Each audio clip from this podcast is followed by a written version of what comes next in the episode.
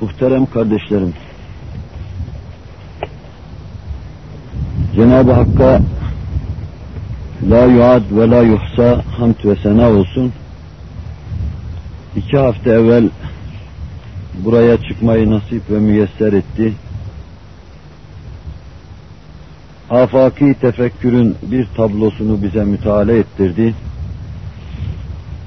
Kitab-ı Kebiri kainatından bir lemha müşahede ettik. Müşahedemizde mahsus olduk. Dönerken de inşallah 15 gün sonra tekrar bu tatlı tabloyu müşahede etmek, uluhiyetini, azameti içinde içiyor gibi içmek, iliklerimize kadar doymak Cenab-ı Hak nasip eder dedik. Bugün bunu nasip etti bize. Bugünkü nimetine karşı da gönlümüzden hamd ve sena ettiğimiz takdirde edebildiğimiz nispetle Cenab-ı Hak bu kabil nimetlerini artıracak inşallah bizi daima mesrur ve mahsuz edecektir. Cenab-ı Hak bizleri bütün ümmeti Muhammed'le beraber mahzun olmadan masum ve mahfuz buyursun, mesrur eylesin inşallahü teala. Bir bakıma adet gibi bir şey oldu. Esasen kitap okunur, prensipler, düsturlar anlatılır. Şu bahar sayfasında müteala edebilecek şeyler müteala edilir ve gidilir. Fakat bu adeti ben de aşamadım, beni bilenler de aşamadılar. Bu tertemiz ihtifallerde, içtimalarda daha mahal ben devreye girdim, bir şeyler konuştum. Meseleye başlayıncaya kadar samimiyetime verin. Meseleye girinceye kadar belki nefiste muhasebe mevzuunda beni uğraştırıcı fikri ve hissi toslamalar olabilir benliğime. Fakat sizin karşınıza çıkıp işe başlayınca ben şahsen sizi de unutuyorum, kendimi de unutuyorum. Unutmamamız gereken bir şey var. Hatırımda çok defa o hakim oluyor. Cenab-ı Hak benimle beraber sizin de işlerinizde unutulmaması gereken o şeyi unutturmasın inşallah. وَلَا تَكُونُوا كَالَّذ۪ينَ نَسُوا اللّٰهَ فَاَنْسَاهُمْ اَنْفُسَهُمْ Allah'ı unutanlar gibi olmayın ki onlara nefislerini unutturur Allah. İnsan bir kere de kendini unuttu mu artık şirazeden çıkar. Bugün size arz etmeyi düşündüğüm şey de şurada namazdan sonra kafamda tasarladığım, namazın bidayetinde tasarladığım, şu ayetle kapısına geldiğimiz husustur. İnsanın kendi kendini unutmaması, kendisine terettüp eden vazifelerin altında kendi kendini unutmaması, Allah'ın tahmil ettiği vazifeleri idrak edip, o vazifeyi idrakin şuuru içinde bulunması, mesuliyet şuuruyla yaşaması, bizler her birerlerimiz neyiz acaba? Niçin dünyaya geldik? İçinde bulunduğumuz cemaat içinde niçin bulunduğumuzun farkında mıyız? Buraya niçin geldik? Hangi sayıklar bizi buraya sürükledi? Bütün bunları idrak etme, bu sorulara isabetli cevap verme, şuurlu olarak yaşamanın ifadesi olacaktır. Düşünerek yaşıyorsak, attığımız her adımın manasını hesap ederek atıyorsak, bu istifamlara cevap verebileceğiz. Attığımız adımlardan haberimiz yoksa, gününü gün etme sevdasında isek, karşımıza çıkan hadiselerin her birlerini teker teker birer müşkil sayıp, ancak karşımıza dikildikten sonra onları halletme çaresini düşünüyorsak, bilmeden, yaşadığına şuuru taalluk etmeden bir hayat ve bir yaşayış içinde bulunuyoruz demektir ki, ben İslam'ı anlayışa sahip bulunan bir cemaatin bu türlü yaşayışını zillet sayarım. Cemaatimiz bundan çok uzak, münezzeh ve mukaddestir. Cenab-ı Hak takdis, tebcil buyurduğu salihin güruhuna bizler ilhak eylesin. Vazife şuurunu insanlara kendi manasıyla, manasının azametiyle İslam getirmiş ve İslam telkin etmiştir. İslam'dan evvel din olarak ortaya çıkan dinler tahrif edildiğinden ve tamamen beşeri karihalara mevcudiyetlerinin medyun olan sistemler ise beşeri olduklarından onlarda mesuliyet hissi arayamayız ve düşünemeyiz. Bir Alman'da mesuliyet hissi insan Allah olmaması için günah işlemesi lazımdır şeklindedir. Bir batılı da mesuliyet hissi senin işlediğin günahları papaz temizler mahiyetindedir. Hint dinlerinde tenasuh akidesi bir esas olduğundan devri daim gibi ruhlar cesetlerde değişip durdukça dönüp durdukça mesul olacak kimseyi tayin ve tespit etmeye imkan yoktur.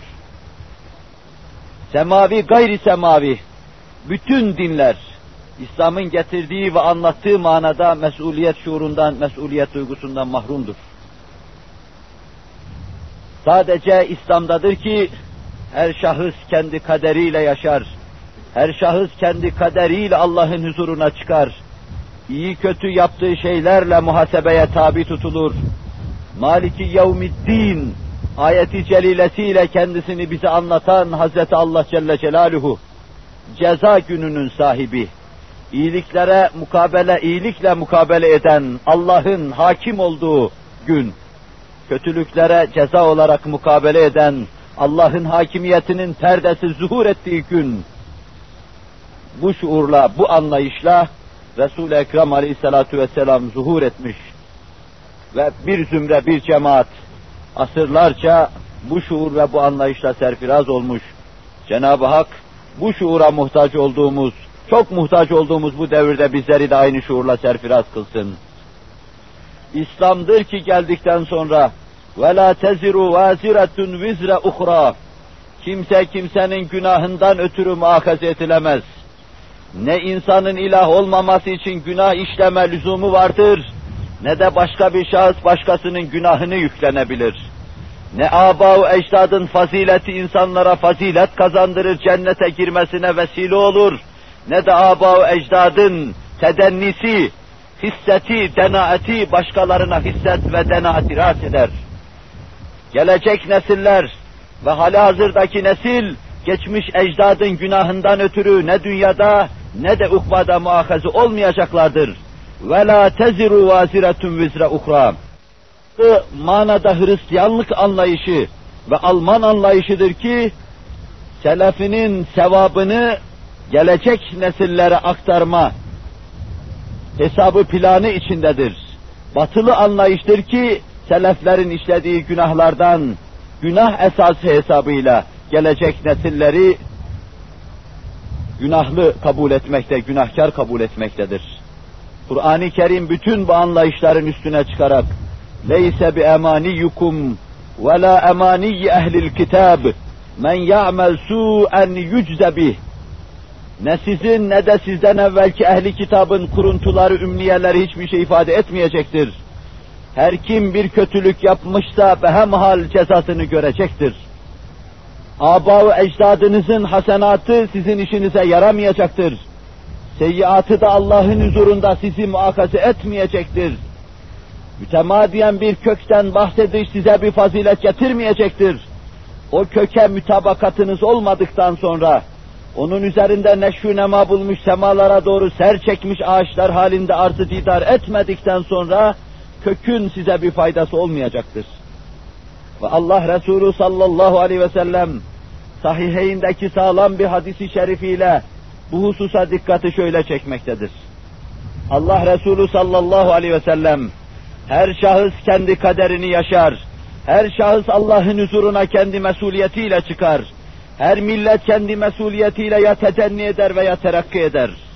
Ya maşera Kureyş buyuruyor. İşteru enfusekum la uni ankum minallahi şey'a. Ey Kureyş cemaati, nefsinizi Allah'ın öhdesinde olan nefsinizi, ipotek ettiğiniz nefsinizi, günahlarınızın karşısında rehin olarak verdiğiniz nefsinizi Allah'tan satın almaya çalışın. Zira sizin namınıza ben bir şey yapmaya muktedir değilim. Ya maşere beni abdi menaf, işteru enfusekum la uni ankum minallahi şey'e. Daireyi daraltarak Allah Resulü sallallahu aleyhi ve sellem, ey abdi menaf oğulları, sizler de nefislerinizi satın alınız. Zira dergâh-ı nezdi uhud ahadiyette ve uluhiyette sizin namınıza dahi bir şey yapmak elimden gelmez buyurmaktadır. Daireyi biraz daha daraltarak, canı gibi sevdiği ve yanından ayırmadığı, Mekke fethine kadar Mekke'de çaşıt olarak kullandığı aziz amcası Hazreti Abbas'a tevcihi kelam ederek şöyle buyuruyor. Ya Abbasu ammu Resulillahi sallallahu aleyhi ve sellem işteri nefseke la uğni anke minallahi şey'a. Gözüm canım amcacığım sen de nefsini Allah'ın elinden rehin olmadan kurtarmaya bak. Zira senin için de bir şey yapamam.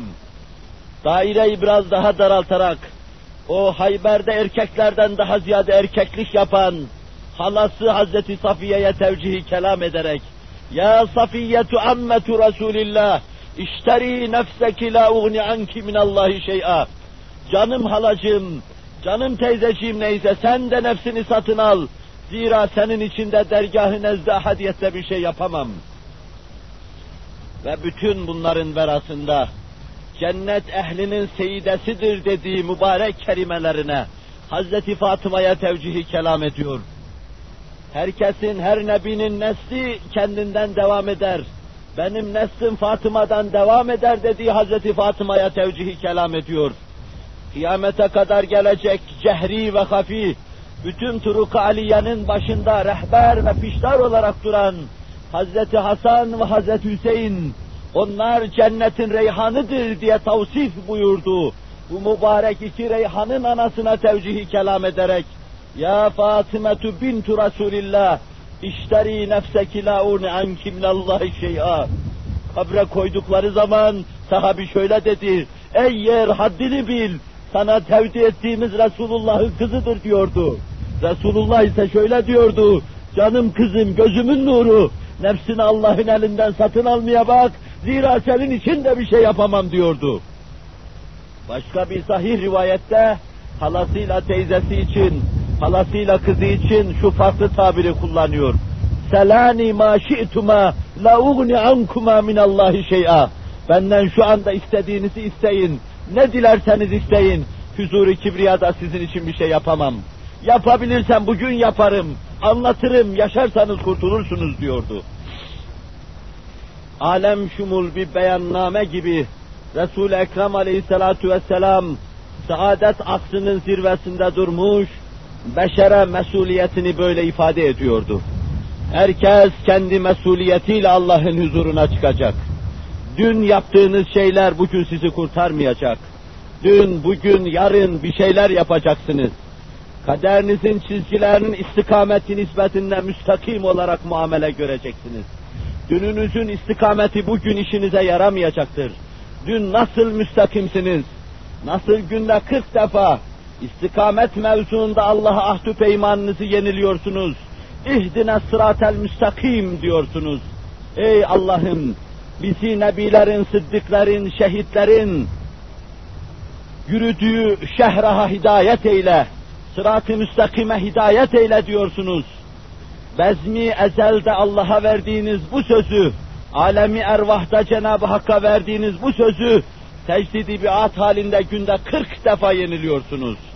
Demek ki günde 40 defa siz te tecdidi biata, yeniden istikameti hatırlamaya, yolunuzu düzeltmeye muhtaçsınız. Mesuliyet duygusu derken işte biz bunu anlıyoruz.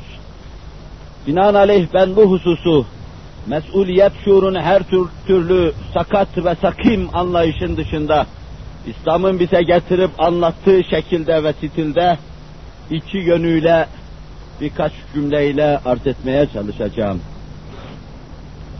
Mesuliyet duygusunun bir yönünde herkesin kendisine düşen vazifesini idrak etmesi vardır. Bir diğer yönünde de kulluğun ağırlığı altında belinin kemiklerinin çatır çatır çatır dayışı vardır. Bir yönünde ibadet şuuru vardır. Sanat tablosu karşısında fertlerin Allah'a kul olduklarını idrak etmeleri vardır Beri tarafta da vicdanlarında bu kulluğun ağırlığını duymaları vardır. Bu yönü Resul-i Ekrem aleyhissalatu vesselam bize intikal ettirirken, Tirmizi'deki bir hadisi şerifte şöyle buyururlar. Hadisin baş tarafı Buhari Müslim'de de vardır.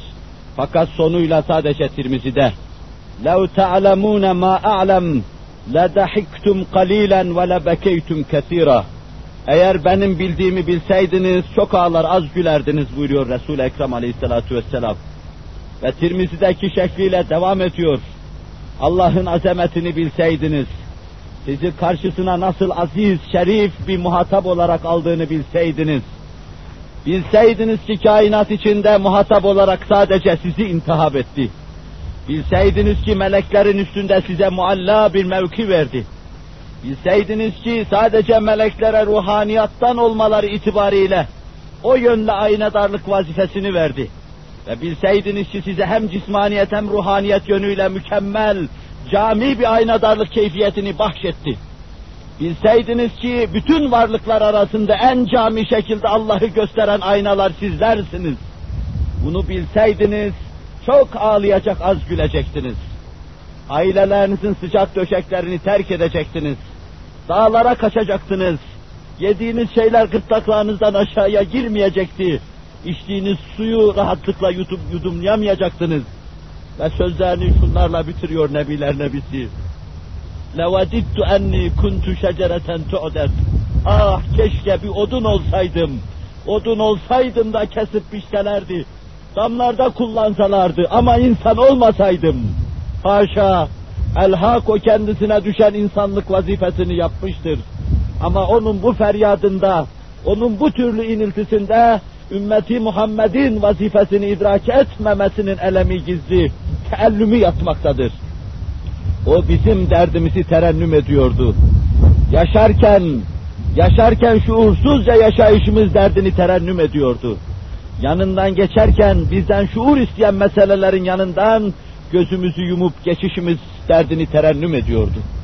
Resul-i Ekrem aleyhissalatu vesselam kulluğun bu ağır mükellefiyet, mükellefiyet altında, mesuliyeti altında inim inim inliyordu. Gerçekten her mümin hayatı boyunca ya işlediği bir günahın veya Allah'ın azametine uygun onu tanıyamamanın esikliğini vicdanında daima duymuş ve bunu istikamet kazanması için çok kuvvetli bir zemberek, itici bir güç, bir enerji stoku saymış. Bunun itmesi ve çekmesiyle istikamet kazanmıştır. Bu hususu tenvir için bir beşerin en büyüğünden, bir de devri Risalet Fenahi'de sahabinin en küçüğünden misal arz etmek suretiyle birbirinden uzak gibi görünen iki uçta mesuliyet şuurunun nasıl hakim olduğunu göstermeye çalışacağım. Ondan sonra da yığın yığın nimetler içinde, maddi manevi Allah'ın ihsanları içinde yüzen şu cemaate sadece bir soru tevcih etmekle iktifa edeceğim. Acaba biz bize düşen vazifeyi müdrik miyiz sorusunu tevcih edeceğim. Sahabinin en aşağı tabakasında bulunanlardan bir tanesi, sahabiden sonra gelen tabi'in imamları tarafından vahşi olarak tanıtılmaktadır. Vahşi Mekke fethinden sonra Müslüman olmuştu. Müslüman olması için Resul-i Ekrem bir hayli gayret sarf etmişlerdi. Can düşmanla, düşmanlarının dahi yudum yudum İslam abu hayatını içmesi için o, dişini tırnağını sıkıyor, onurunu ayağının altına alıyor ve her şeyi unutmaya çalışıyordu. Vahşiye yığın yığın nameler yazdı. Ona gel Müslüman ol dediği zaman, vahşi ben insan öldürdüm, zina ettim, hırsızlık yaptım, Allah'ı inkar ettim. Halbuki Kur'an-ı Kerim bir ayetiyle bu meseleyi anlatırken, benim gibi kimseler hakkında ümit olmadığını ifade ediyor. وَالَّذ۪ينَ لَا يَقْتُلُونَ النَّفْسَ الَّتِي حَرَّمَ اللّٰهُ اِلَّا بِالْحَقِّ وَلَا يَزْنُونَ وَمَنْ يَفْعَلْ ذَٰلِكَ يَلْقَ أَثَامًا يُضَاعَفْ لَهُ الْعَذَابُ يَوْمَ الْقِيَامَةِ وَيَخْلُدْ ف۪يهِ مُهَانًا Sadakallahul azim. Bu ayeti kerimede Cenab-ı Hak, Allah'tan başkasını mabut olarak tanıyanların, haksız olarak yani kısas olmadan insan öldürenlerin, zina edenlerin, kendilerini hor ve hakir kılacak bir azap içinde azaba duçar olacaklarını, muazzeb olacaklarını anlatıyor. İşte vahşi bu ayeti yazarak Efendimiz'e mukabele etmişti. Kainatın efendisi illa men tabe ve amene ve amile amelen salihan فَاُولَٰئِكَ يُبَدِّلُ اللّٰهُ سَيِّئَاتِهِمْ hasenat ayetini yazdı gönderdi. İman edip salih amel yapanların, salih amelde ısrar edenlerin Allah şer kabiliyetlerini hayır kabiliyetine çevirecek, seyyiat defterlerini hasenata tebdil edecek, kötülük istidatlarını iyilik yapma istidadına çevirecek, tahvil edecektir. Vahşi bu ayetle de tatmin olmamıştı. Ben salih amel yapamadım, gerçekten o iman şuurunu elde edemedim şeklinde mukabelede bulununca Allah Resulü sallallahu aleyhi ve sellem Kul ya ibadiyellezine esrafu ala enfusihim la taknatu min rahmetillah innallaha yağfiru zunube cemi'a innehu vel gafurur rahim sanki benim vicdanıma hitap ediyor. Vahşi olabilseydik daha kuvvetli ümit var olabilirdik ama vahşi değiliz. Cenab-ı Hak ferman ediyor. Habibi Zişanım o benim kullarıma de diyor. Adına izafeten söylüyor. Adına kurban olduğum Mevla. Ya ibadiyellezine esrefu. De ki ey benim hayatını israf eden kullarım.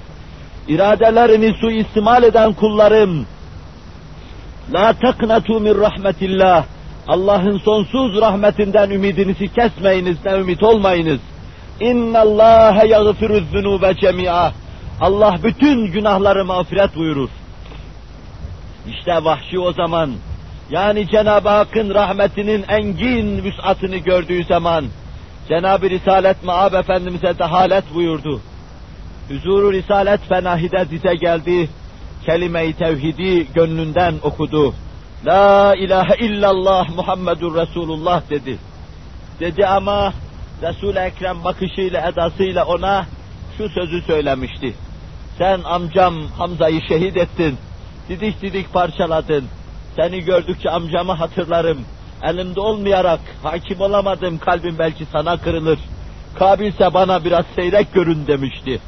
İman içine girdikten sonra Resul-i Ekrem'den uzak kalmanın imkanı var mıydı? Yoktu ama fermana da boyun eğmek icap ediyordu. Vahşi bir iki sene yaşadı.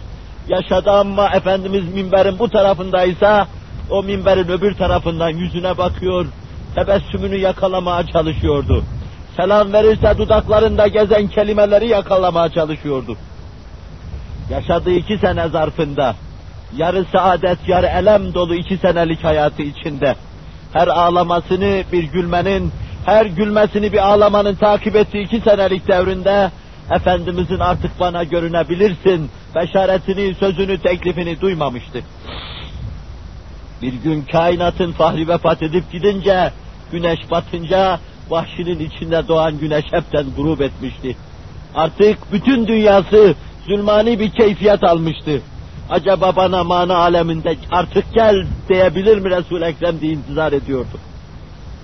Muharebe meydanlarını kovalıyordu. Vefat etsin de artık bu ağır yükü sırtında taşımasın, Allah'ın huzuruna gitsin bunu düşünüyordu. Vahşi mümindi ve Hasan Basri gibi bir tabiinin dilinde şu tebcil, şu takdirle anlatılıyordu. Ömer bin Abdülaziz gibi Hulefai Raşidinin beşincisi sayılan o büyük insan vahşinin atının burnunda ancak bir toz alabilir tebrikiyle, tebciliyle anlatılıyordu. Buna rağmen onda derin bir mesuliyet duygusu vardı.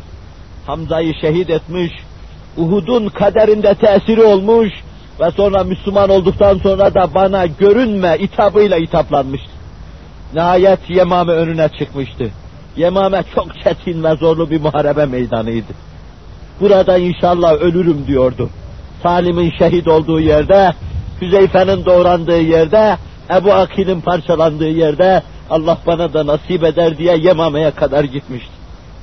Müseyleme'yi Allah karşısına çıkarmıştı, yalancı peygamberi.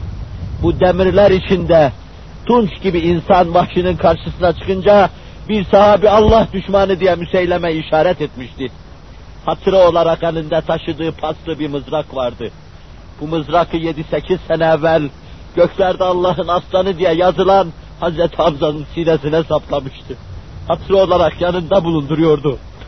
O paslı mızrağın başka yapacağı bir iş daha vardı. Müseyleme'nin sinesine saplanacaktı. İşte orada Müseyleme'nin sinesine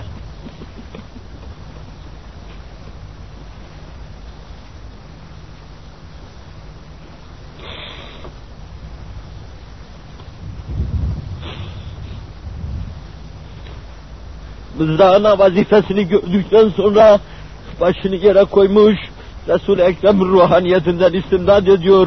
Artık ya Resulallah sana görünebilirim mi diyordu. Allah! Zira Müslüman kafirken Müslümanların en hayırlısını şehit ettim. Müslüman olduktan sonra kafirlerin en şerlisini öldürmüş oluyorum. Artık huzuru Risalet Fena'ya çıkabilir miyim diyor. Bilmem ki vahşinin bu son vazifesini yapması, onun içinden mesuliyet duygusunu, vazife şuurunu, işlediği çürmün ağırlığını çıkmasına vesile olabilmiş midir? Bu mevzuda kimse bize kat'i bir şey söylemiş değildir. Biz de bilmiyoruz. Belki vahşi huzuru kibriyaya giderken yine ağlıyordu. Niye ağlıyordu? Bir kul olduğu halde, bir kulun yapması gereken şeyleri yapamadığından ötürü ağlıyordu. Allah'ı bildiği, tanıdığı halde, Allah'ı bildiren binlerce şair, binlerce alamet tarrakalarla onun mevcudiyetini ilan ettiği halde, o bunu bilememiş, uzun seneler cürüm ve günah işlemiş, kirlenmiş, lekelenmiş, Allah'ın huzuruna giderken işte bunun ağırlığı altında gidiyordu. Biz Cenab-ı Hakk'a karşı mesuliyetimizi müdrik olalım derken işte bunu anlıyoruz. Cenab-ı Hak anlama muvaffak kılsın. İnsan bu noktada ne kadar incelirse, bu noktada kendisini ne kadar mesul tutarsa, o nispette istikamet kazanması kolay olacaktır. Sadece Rahmanur Rahim olan Hazreti Allah'ın rahmetini düşünenler, ya kendileri laubali olmuş veya evlerinde yetiştirdikleri evlatları laubali yapmış, cehenneme yakıt haline getirmişlerdir. Ne de, nice mütedeyyin kimseler vardır ki, evlerinde bu mesuliyet duygusu içinde yaşamadıklarından, eğilmelerinde, kalkmalarında, yüzlerini Allah'ın azameti karşısında yere koymalarında, Allah'ın azametini ifade eder keyfiyetten mahrumiyetleridir ki, evlerinde cehenneme yakıt olabilecek bir sürü ahkar, bir, bir sürü eşyar, bir sürü ahtap yetiştirmişlerdir. Bunlar olsa olsa Kur'an-ı Kerim'in ifadesiyle sadece cehenneme çıra olurlar. Cenab-ı Hak bu türlü fesakka ve fecereye baba ve anne olmadan Müslümanları masum ve mahfuz buyursun. Fakat böyle olmanın esasen bir yolu ve yöntemi vardır. O da hem söylemek hem de yaşamaktır. Derinlemesine iliklerine kadar yaşamaktır. Bu çoktur demeden yaşamaktır. Ümit kırıyorsunuz demeden yaşamaktır. Allah'ın karşısında tir tir titreyerek yaşamaktır. Dikkat buyurun ki Resul-i Ekrem aleyhissalatu vesselam etrafındaki nur ve altından haleye Allah'ın emri olarak tebliğ ve telkin ettiği herhangi bir emir elden ele dilden dele dile ortaya saçılmış elmaslar altınlar gibi hüsnü kabul görüyor. Sinelere basılıyor. Dimalarda, kafalarda muazzez bir yer işgal ediyordu. Femi Güheri Nebevi'den Allah'ın emri olarak Devri Risalet Fenahi'de bir söz söylenmiş olsun da sahabe onu yaşamasın. Fiilen onu hassasiyetle göstermiş olmasın. Sahabenin karşısında sert bir kaya gibi görünen Ya eyyühellezine amenüttekullâhe hakka tukatih ve la temutunne illa ve entum müslimun sadakallahul azim. Ey iman edenler! Allah'tan nasıl korkulması lazım geliyorsa öyle korkunuz yani küçüklüğünüz kadar Allah'tan korkunuz. Yani Allah'ın büyüklüğü kadar Allah'tan korkunuz. Dikkat buyurun ki Resul-i Ekrem aleyhissalatu vesselam etrafındaki nur ve altından haleye, Allah'ın emri olarak tebliğ ve telkin ettiği herhangi bir emir, elden ele, dilden dele, dile, ortaya saçılmış elmaslar, altınlar gibi hüsnü kabul görüyor. Sinelere basılıyor, dimalarda, kafalarda muazzez bir yer işgal ediyordu. Femi Güheri Nebevi'den Allah'ın emri olarak, devri Risalet Fenahi'de bir söz söylenmiş olsun da sahabe onu yaşamasın fiilen onu hassasiyetle göstermiş olmasın. Sahabenin karşısında sert bir kaya gibi görünen, Ya eyyühellezine amenü ittakullaha hakka tukatih ve la temutunne illa ve entum müslimun sadakallahul azim. Ey iman edenler! Allah'tan nasıl korkulması lazım geliyorsa öyle korkunuz. Yani küçüklüğünüz kadar Allah'tan korkunuz. Yani Allah'ın büyüklüğü kadar Allah'tan korkunuz. Yani cennet ve cehennem Allah'ın elinde olması hesabıyla Allah'tan korkunuz. Rızkınızı keseceği endişesiyle Allah'tan korkunuz. Sizi insan yarattı hayvan olarak haşretmemesi için Allah'tan korkunuz. Kur'an-ı Kerim'de kel en'ami belhum atal ifadesiyle ifade edilen kötü duruma düşme ve bu ayetin tokatını yememek için Allah'tan korkunuz. Ve sadece Müslüman olarak ölmeye bakınız. Ferman-ı Sübhanisi sahabinin gönlünde öyle mahket buldu ki, kendilerini ibadet-ü taata verdiler. Bu vakayı bütün siyer kitapları sahih tarihlerle naklediyorlar. Aradan günler geçti. Kulluk takat getirilmez bir keyfiyet arz etmeye başladı. Sabahtan akşama, akşamdan sabaha kadar bu ayet karşısında Allah'ın büyüklüğü kendi küçüklüklerini idrak havası içinde kulluk yapan insanlar dizleri nasır bağladı, elleri nasır bağladı, alınları nasır bağladı. Ağlıyor, ağlıyor, durmadan ağlıyorlardı. Belleri bükülmüş, bütün kademleri, kudumları kırılmış, bütün ümitleri sönmüş hale gelmişlerdi. Renkleri benzer, benzeri solmuş, tükenmiş vaziyette huzur-u Risalet Fenahi'ye geldiler. Mescitten içeriye giren yığın yığın bu cemaatin bakışları başkaydı. Resul-i Ekrem bunu çoktan fark etmişti. Teker teker gelen herkes karşısında dize çöküyordu. Resul-i Ekrem sallallahu aleyhi ve sellem müdrik olmakla beraber bunlar belki anlatacaklardı vazifeyi. İbadet-ü taatın altından kalkamaz hale gelmişlerdi. Allah'a ne kadar kulluk yapsak ona karşı kulluk vazifesini eda etmiş olamayız. Sonsuz nimetler sonsuz, kul, sonsuz kulluk ister. Sonsuz büyüklük, sonsuz ubudiyet ister. İşte bunu yapmaya çalışıyoruz. Heyhat öhdesinden kalkamıyoruz. Onlar bunu vicdanlarında duydu ve yaşadılar. İçeriye girerken onları bekletmeye, daha fazla daidar etmeye lüzum yoktu. Birdenbire göklerden kendilerine beşaret geldi. Biraz sonra onlar mahzun, melul, mükedder beklerken Resul-i Ekrem tebessüm içinde onlara beşaret veriyordu.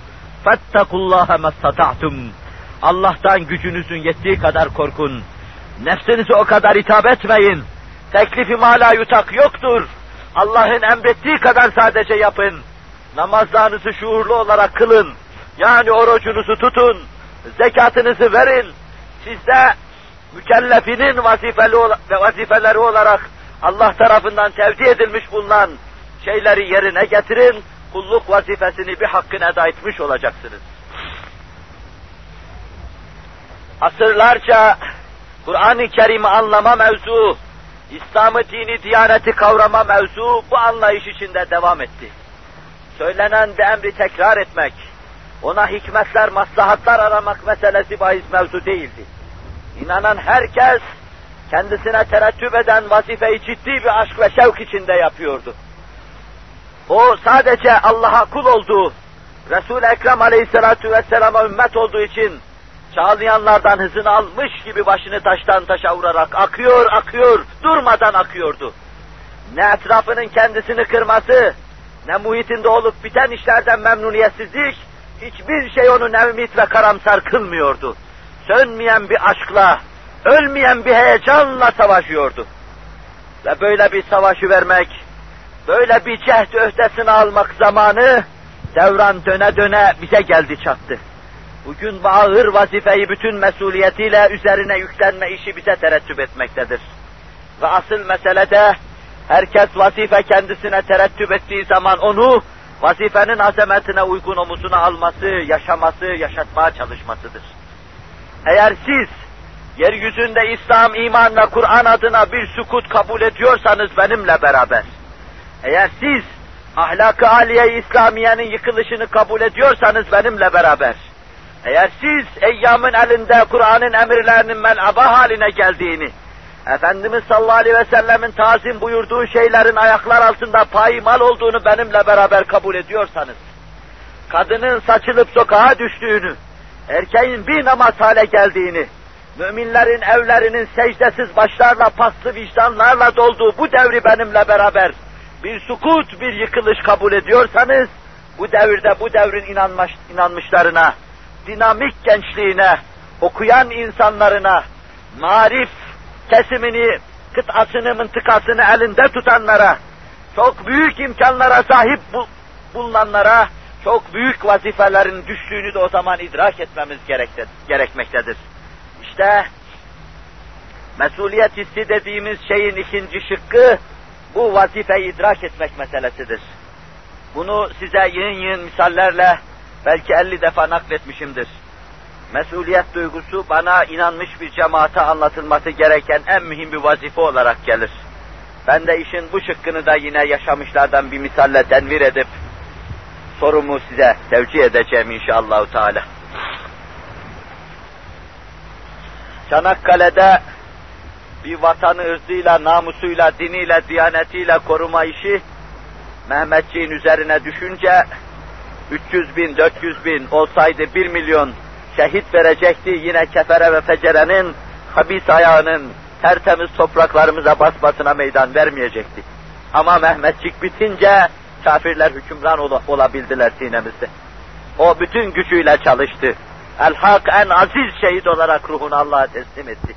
Evindeki kabını kıvırdı, matara yaptı, bir demiri dövdü, süngü yaptı, mermisi bittiği zaman topa karşı bu süngüyle yürüdü. Akıl almaz bunu. Mütede yaptığı gibi şehit namzede aynı şeyi yapıyordu, Yermük'te yaptığı gibi aynı şeyi yapıyordu. Siz, bizim son seferlerimiz, son zaferlerimiz, yüzümüzün son akı olan Çanakkale'yi Trablus garba alın. Aziz şehitlerinin semalarda bayraklaştığını düşünün ve sonra saadet asrına doğru gidin. Yığın yığın, icap ettiği zaman vazife yapan insanlarla görüşeceksiniz. Ben sizi bunlardan bir tanesinin yanında durdurayım, tevkif edeyim, hep beraber manzarayı beraber seyretmiş olalım. Biraz evvel size bir uçunu anlattım. Yemame, Yemame en salih kimseleri doğrayan, tüketen, bitiren, Müslümanlar için bir bakıma Müslümanların aleyhinde bir hasat dönemi olmuştu. Teferenin kılıcı Müslümanın omuzları üzerinde dönüyor ve her kılıç hareketiyle bir sürü Kur'an hafızı Resulullah'ın sahabisinin boynu gidiyor. Ama Müslümanlar azmi ikdam içindeydiler. O büyük kumandan Halid İbni Velid'in usta manevraları neticesinde Yemame sukut etmişti. Etmişti. Bütün kefere ve fecere mağlup olmuştu. Yemame'nin surları üzerinde bir beşer olarak en mukaddes isim Hz. Muhammed Aleyhisselatü Vesselam'ın adı bayrak halinde dalgalanıyordu. Her gören ciddi bir beşaret, ciddi bir beşaşet içinde onu seyrediyordu. Ama neyin üzerinde dalgalanıyordu o bayrak? İbni Ömer'den dinleyelim. Çatışmanın çok şiddetli olduğu, muharebenin ilk zamanlarında yaralanmış ve çadırın içine aldığımız birisi vardı. Ölümünü bekliyorduk. Adeta vefat etmiş gibi şimdikilerin koma dedikleri durumu yaşıyordu. Nebati bir hayat gibi bir hayatı vardı. Üzerine örtüyü örtmüş ölmesini bekliyorduk. Uzat Ebu Akil'di. Yemame'ye kadar bana bir şehitlik yok mu diye Allah'ım arkasından koşuyordu. Allah'ım beni dünyadan şehit olarak çıkar diye şehit arıyordu. Nerede bir kılıç helezonu havayı aydınlattığını görse orada şehadet var diye koşuyordu. Bana da bir şehitlik diyordu. İnsan neyi aşk ile isterse Allah onu nasip eder. Ebu Akil'in duası orada dergah-ı nezde hadiyete yükselmiş ve kabul olmuştu. Fakat o daha yapacağı şeyler var. İslam saflarındaki çatlaklık bir kısım sahabeyi gayrete getirmişti. Ebu Akil'in yattığı çadırın önünde bir ses duyulmuştu. Bu ansarın ileri gelenlerinden Man İbni Edi'nin sesiydi. Son iman etmişti ama Yaman ve Yavuz iman etmişti. O gün Ansar'a şöyle sesleniyordu. Ya lel Ansar, kerreten ke kerreti Hüneyn. Hüneyn'de yaptığınız saldırı gibi saldırı yapın diyordu. Ebu Akil de Ansar'dandı. Ansar sesini duyunca ölse bile durur mu orada? İbn Ömer anlatıyor. Birdenbire örtünün altında ölümünü beklediğim, başında belki son vazifeyi yapma intizar ettiğim Ebu Akil hortluyor gibi oldu. Örtünün altından kalktı. Ne elini ne de ayağını sürükleyecek halde değildi. Koşa koşa düşman saflarına daldı. Takip ediyordum arkadan. Kılıç kullanmasına eli mani olunca o kesik eli bir aralık hemen eğildi, ayağıyla eline bastı, kopardı, yine düşman safları içine daldı. Ben gözümden kaybettim. Beynimi donduran bu adamı kaybettim. Muharebe Müslümanların lehinde bitti. Ben aradım Ebu Akil'i buldum. Üzerinde sayamayacağım kadar ok yarası, mızrak yarası, kılıç darbesi vardı. Ama daha ölmemişti. Mahzun çehresi, bulanık bakışları, namütenahi ufuklar ötesinde bir şeyler arıyordu. Yanına sokuldum. Ben ona dedim ki, Ebu Akil dedim, nasılsın? O benim bu sualime cevap vermedi. Bir tek söz söyleyecek takatı vardı. Onu en iyi yerde kullanacaktı. Limeni debre dedi. Mağlubiyet kime düştü dedi. Acaba Müslümanlar mağlup oldular mı endişesini taşıyordu. Ben ona dedim ki ebşir, kutile aduvullah. Müjdeler olsun Allah düşmanı öldürüldü. Birden o yaralar ve kanlar altındaki tertemiz çehre, o ana kadar ağlayan çehre, parmağını kaldırabildiği kadar yukarıya kaldırdı ve tebessüm ediyordu. Öyle anladım ki Allah'a hamd ediyordu. Hamdolsun. Binlerce Ebu Akil gitsin ama bayraklaştırdığımız Resul-i Ekrem'in adı ayaklar altına düşmesin. Vazife, cenazeye dahi düştüğü zaman bu kadar enerjik, bu kadar dinamik hale geliyor. Biz de vazifemizi müdrikiz. Allah'a çok şükür, 4-5 asırdan beri gelip İslam'ın sinesine toslamış, yıkıcı, tahrip edici, dünya İslam'ı rehnedar edici binlerce hadise karşısında yıkılmış, tarumar olmuş, bir kaleyi tamir etmek üzere bir araya gelmiş cemaat. Elhamdülillah biz de mesuliyetimizi müdrikiz.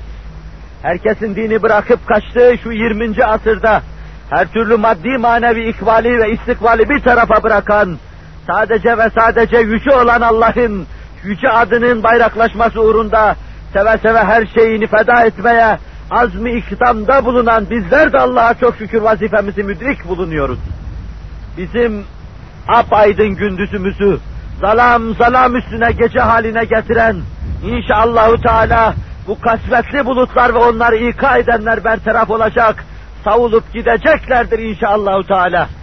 Şu çığ gibi gelişme, şu iman adına çağlayanlar haline gelme, iman ve Kur'an adına bir çığ gibi yürüdükçe büyüme keyfiyeti kafirin ödünü koparacaktır.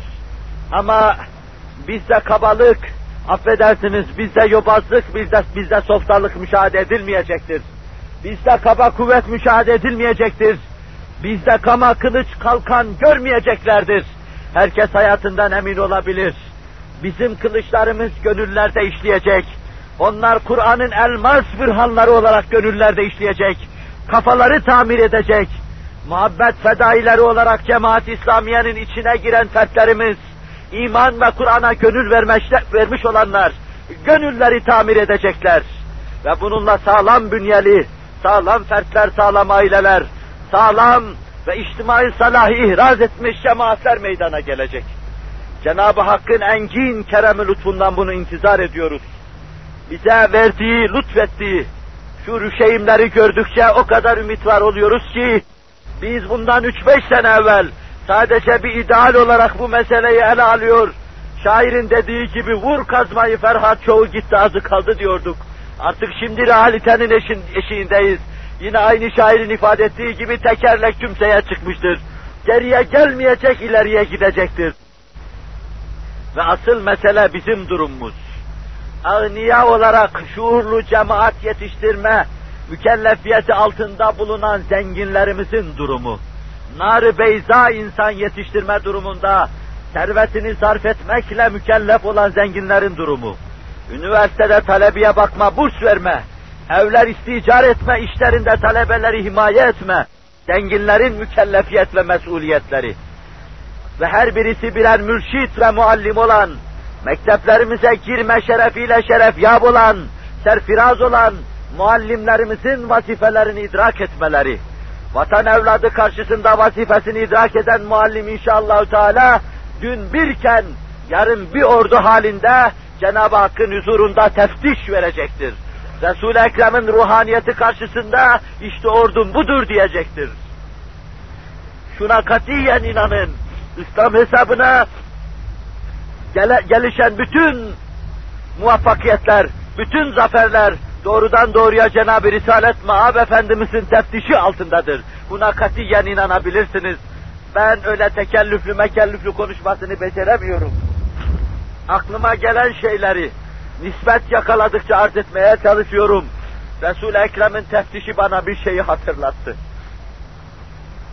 Mehmet Akif'ten peder vasıtasıyla naklen duyduğum bir vaka vardır. Senelerce evvel bunu size nakletmişimdir. Abdülhamid Cennet Mekan, devrinin büyük hakimi aynı zamanda mana aleminin de sultanı bir insandı. Abdülhamid Cennet Mekanı hiç hacca gitmediği halde Medine'de görüp evinde barındıran insanlar vardır ki oraya giden hacılar bahsederler, hacılara bahsederler. Mehmet Akif bir yaşlı zatı anlatıyor. Sultan Ahmet veya Ayasofya Camii'ne gidiyorum. Her sabah ne kadar erken gidersem gideyim, mihrab, mihrabın bir kenarında saçı sakalı bembeyaz olmuş, ihtiyar bir adam ümitsizce bedbin durmadan ağlıyor. O kadar ağlıyor ki ağlamadığı tek dakikayı yakalayamadım. Nihayet bir gün yanına sokuldum. Muhterem dedim. Ha efendim dedim. Allah'ın rahmetinden bu kadar insan ne ümit olur mu? Niye bu kadar ağlıyorsun? Bana beni konuşturma dedi kalbim duracak. Ben çok ısrar edince bana anlattı. Dedi ki ben Abdülhamit Cennet Mekan'ın devrinde bir binbaşıydım orduda. Ordunun imana, Kur'an'a hizmet ettiği devirde ben orduda bir binbaşıydım. Annem babam vefat edince servetimiz vardı paymal olmasın diye sedarete bir istifa dilekçesi gönderdim. Dedim ki annem babam vefat etti.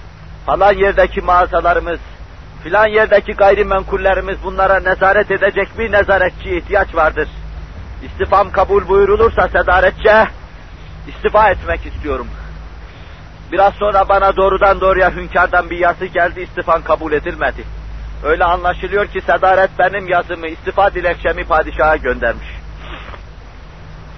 Ben bir daha dilekçe verdim, yine aynı cevap geldi. Bizzat çıkayım, huzuruna şifayı olarak görüşeyim. Bu celadetli padişah cidden çok celadetli. Ben yaveriyle uzun zaman bir yerde kaldım, tuhaf gelir size, nasıl sen kaldın diyeceksiniz. Yaşlı yaveriyle uzun zaman bir yerde kaldım. Abdülhamit faytonda giderken faytonun sağındaki solundaki nefes almaya bile korkarlardı derdi. Medet Efendi, Allah rahmet etsin Evliyaullah'tan bizzat. Ben bizzat o celadetli haşmetli padişahın huzuruna çıktım. Haşmet maap dedim. İstifamın kabulünü istirham edeceğim dedim. Durumumuz budur dedim. Derin derin biraz düşündü. İstifa etmemi istemiyordu. Yüz iş mizazlarından belliydi. Israrıma da dayanamadı. Öfkeli bir edayla elinin tersiyle beni iter gibi haydi istifa ettirdik dedi seni. Ben döndüm geldim işimin başına. Gece alemi manada orduların teftiş edildiğini gördüm. Risalet Maab Efendimiz yıldızın önünde duruyordu. Bütün Türk ordusu aleyhissalatü vesselama teftiş veriyordu. Osmanlı padişahların ileri gelenleri vardı, Abdülhamid de edeple, kemerbeste yubudiyetle kainatın fahrının arkasında duruyordu. Derken benim birlik geldi. Başında kumandan olmadığı için darmadağınıktı. Döndü bana Abdülhamid'e dedi ki Abdülhamid nerede bunun kumandanı? Dedim ya Resulallah çok ısrar etti istifa ettirdik. Senin istifa ettirdiğini biz de istifa ettirdik buyurdu. Ben ağlamayayım da kim ağlasın? Katiyen bileceksiniz ki İslam adına atılan her adımın arkasında resul Ekrem vardır. İslam, İslam'ın vazifesi, İslam vazifesi, irşat ve tebliğ adına atılan her adımın arkasında resul Ekrem Aleyhisselatü Vesselam vardır. Arkanızda Aleyhisselatü Vesselam'ı zahir, başınızda yardımcı ve mürakip olarak görmek istiyorsanız, vazifenizi idrak şuuru içinde, herkes hayat içtimaiyede hissesine düşen mevkide vazifesini yapmaya çalıştın. Talebeler vazifelerini yapsınlar. Hekimler vazifelerini yapsınlar. Üniversitelerde kendilerine vazife tevdi edilenler vazifelerini yapsınlar. Liselerde, orta mekteplerde kendilerine ders verme imkanı bahşedilen kimseler vazifelerini yapsınlar. Cenab-ı Hakk'ın rahmet hazinelerinden cüzdanlarına ve hazinelerine servetin çağlayıp geldiği zenginler kendilerine düşen vazifeleri yapsınlar. İnşallah Teala el ele omuz omuza vererek azmi ikdamımız dağlar gibi buzları eritecek, şu zelam zelam üstüne Leyli Yelda'yı cennet asa bir bahara çevirecektir. Bütün şu ağlamaları inşallahü teala gülmeye çevirecektir. Cenab-ı Vacibül Vücut ve Tekaddes Hazretleri yar ve yardımcımız olsun. Nusretini bizimle beraber eylesin inşallahü teala. Müminiz, aziziz, Allah bizimle beraberdir. Ümmeti Muhammediz, rehber-i ekberimiz bir tanedir. Muktedai külümüz bir tanedir. Resul-i Ekrem bizimle beraberdir. Mele-i Ala'nın sakinleri, yeryüzünde var olma, yok olma mücadelesini veren şu cemaate nazar etmektedirler. Bedir ashabı gibi. Ya bu cemaat tükenecek, yok olacak, her şey bitecek, düzen ve nizam değişecek, küreler parçalanacak veyahut da bu cemaat yeryüzünde insanlığın makus talihini değiştirecek, gökyüzünde gülmeler başlayacak, melekler arasında alkışlar başlayacak, mahzun meleklerin bakışı, meleği alanın sakinlerinin bakışı tebessüme inkılap edecektir. Küçük iradenizi sarf edin. Büyük irade büyük inkılaplar meydana getirecektir. O inkılapların tarrakaları şu ana kadar gelmiş bütün şühedanın ervahını mesut edecektir. Biz kışta geldik diyor bu davada çığır açan, sizler cennet asabi baharda geleceksiniz derken doğruyu söylüyor. Ve bir gün mezarımızın başına geldiğiniz zaman o bahar hediyelerinden getirin diyor. Gideceğiz inşallah Teala. Başında dururken yaptığımız vazifeyi yapmış olmanın süruru içinde kendisine tekmil verirken o şeyleri söyleyeceğiz. Ruhaniyetin omuzlayıp huzur-i risalet fenahiye gideceğiz. Kulluk yapıp yapmadığımızı söyleyeceğiz. Allah'ın mesuliyeti içinde inşallah tertemiz olarak, dünyayı kirlerden yıkamış olarak ruhumuzu Allah'a teslim etmeye çalışacağız. Cenab-ı Hak bu talih, bu bahtlılıkla bizleri serfiraz kılsın. Benim daha fazla bir şey demeye esasen takatım kalmadı. Haddi zatında bu şeyleri söylemeye takatım da yoktur. Fakat adet olduğu için daima her ihtifalde size bir şeyler söyleme lüzumunu duydum. Veya daha doğrusu öyle beklenip öyle istendiği için kafamda tasarladığım, hissimde formüle etmeye çalıştım. Üç beş meseleyi arz ettim, arz etmeye çalıştım. Hislerimle devreye girdim, nazarları bulandırdım. Belki his yapınızda hoşlanmayacağınız tablolar halinde ispatı vücut ettim. Cenab-ı Hak hepimize kamil iman ihsan eylesin. Beni de içimi dışım gibi ve dışımı da Resul-i Ekrem'in dediği gibi hayırlı eylesin inşallah Teala. Eğer iman ve Kur'an uğrunda hala bizi kullanacak, hizmet ettirecekse, samimi olarak hizmet ettirsin. İşimiz bittiyse bizi terhis etsin. Ben de esasen şu iskeleti taşımadan bıktım zaten. Beni bari üçten kalas eylesin. Ama